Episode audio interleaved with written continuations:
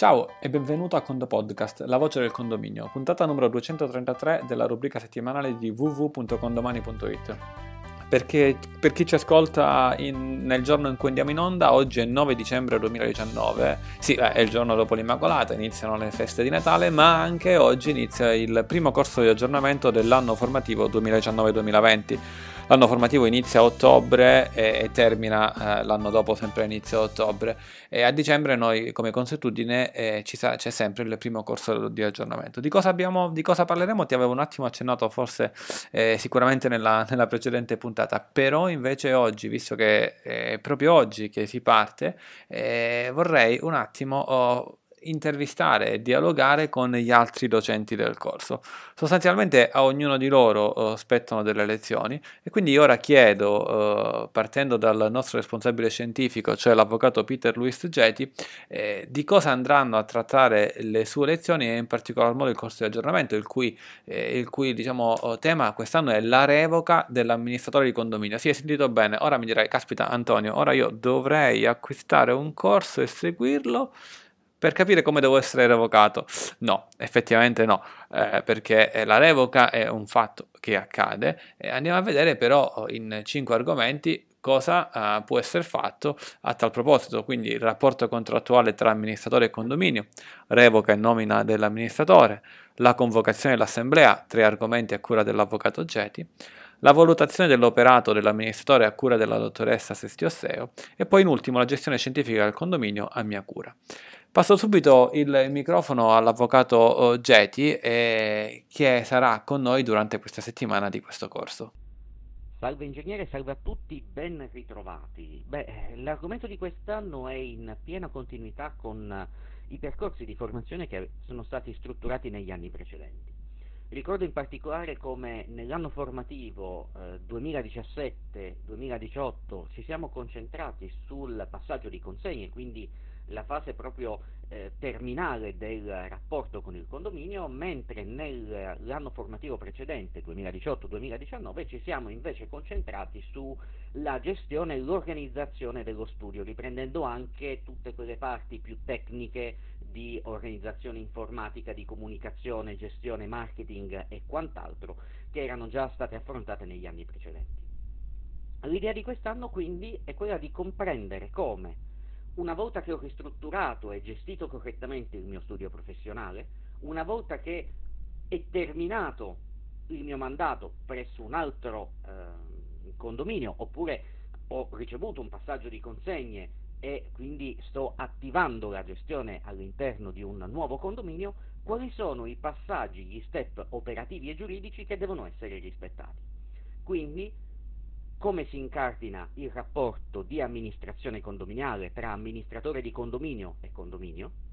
quella che è il tipo di contratto che sottende la relazione amministratore condominio barra compagine dei condomini barra ente di gestione, perché in questo poi si sostanzia una buona parte della riflessione delle problematiche operative sul ruolo, l'importanza e le responsabilità dell'amministratore nei confronti di chi l'ha nominato.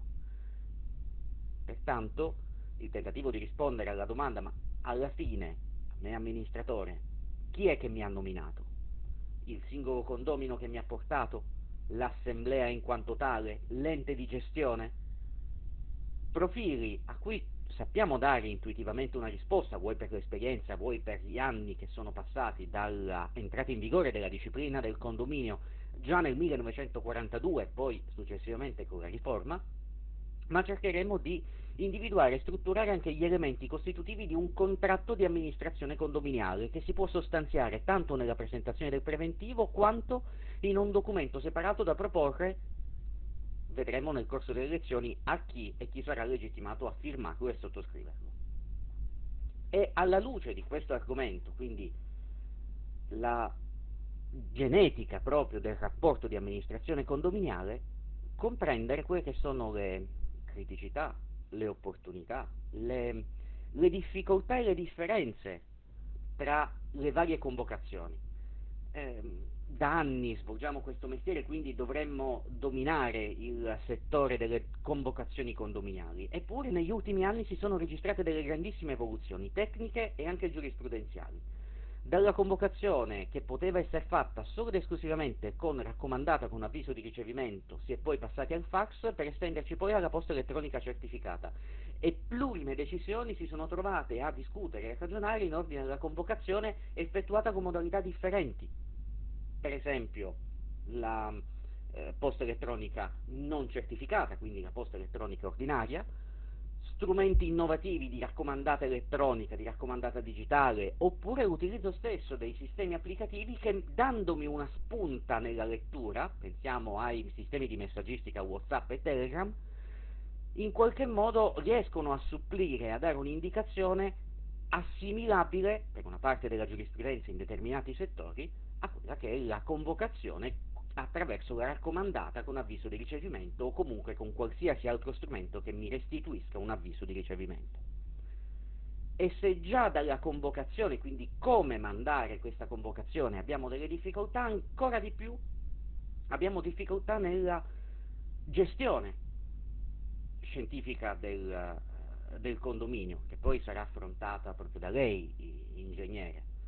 Eh, revoca e nomina, utilizzo di nuovi saperi e di nuove competenze anche per fare finalmente un cambio di passo mentale e operativo dell'amministratore. Già dal 2014, quando abbiamo iniziato questi percorsi di formazione e aggiornamento insieme, eh, ci siamo concentrati e ci siamo interessati a eh, integrare le competenze tecnicamente eh, proprie del, del, giurista e le conoscenze quindi giuridiche dell'amministratore di condominio con altri elementi in termini di comunicazione, in termini di marketing. Eh, non a caso quest'anno in particolare poi eh, ci sarà una fase sulla valutazione dell'operato dell'amministratore. E la valutazione è uno degli elementi essenziali perché è su quello che mi guardano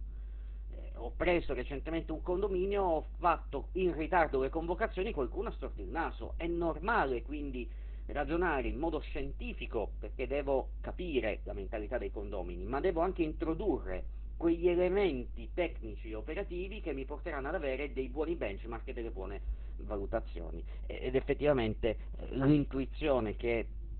avete avuto voi, eh, ingegnere, proprio risulta essere oculata e interessante e operativa, proprio per assicurare una eh, ottima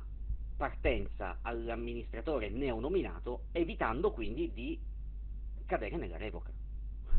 quindi di perdere il condominio prima ancora di iniziare. Eh, questioni che apparentemente sono semplici e banali, che sono eh, sotto gli occhi di tutti, quotidianamente, tutti i giorni, ma che in realtà sottendono una serie di criticità, una serie di elementi, una serie di problematiche che andremo a sviscerare nell'ambito di questo nuovo percorso formativo di 15 ore che verrà inaugurato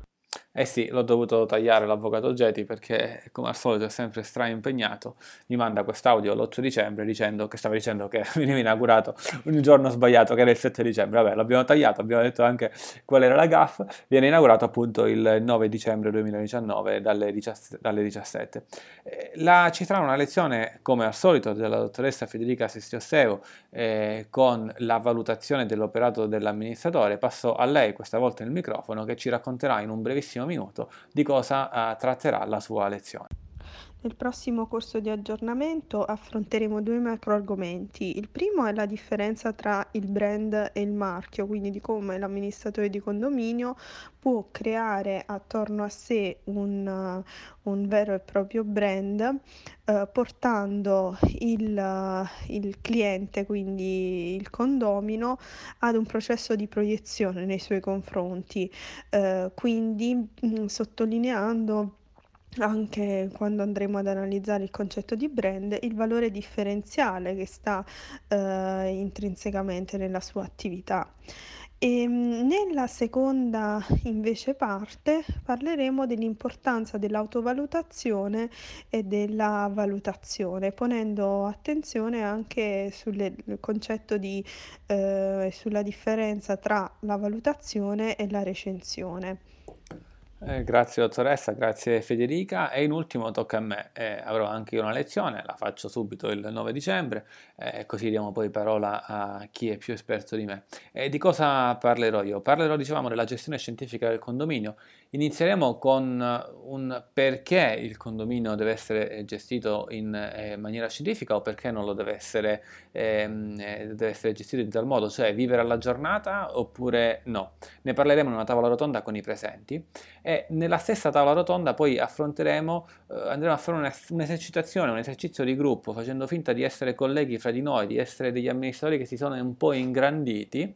eh, con un gioco per andare a capire come in alcune attività, in alcuni work package, in alcune diciamo macro aree della nostra gestione, della vostra gestione effettivamente, eh, si potrebbe fare qualcosa eh, di meglio. E in particolar modo andremo a scoprire qual è la secret sauce, la salsa segreta per rendere ogni nostra, ogni vostra attività veramente eh,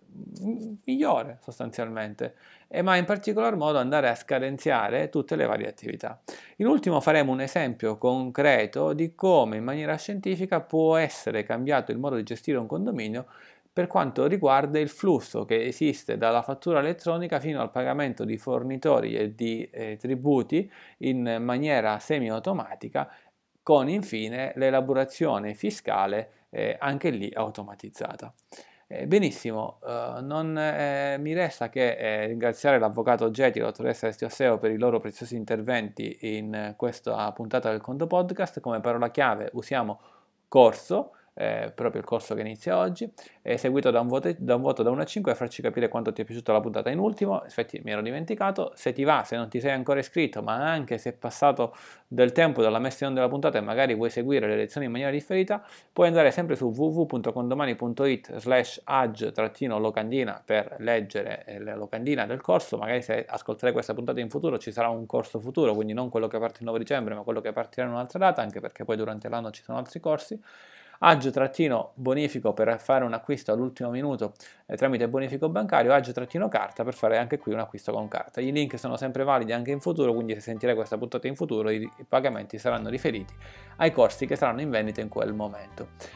Importante che tu segui un corso di aggiornamento anche se non lo segui con noi, ti abbiamo semplicemente detto di cosa parleremo noi, però ricorda che se lo segui con qualche altro ente di farlo. Con il Condo Podcast è tutto, la parola chiave l'avevamo già detta che era corso, un caro saluto dall'avvocato Getti, dottoressa Estio Seo e dall'ingegnere Antonio Bevacqua e a Condo presto.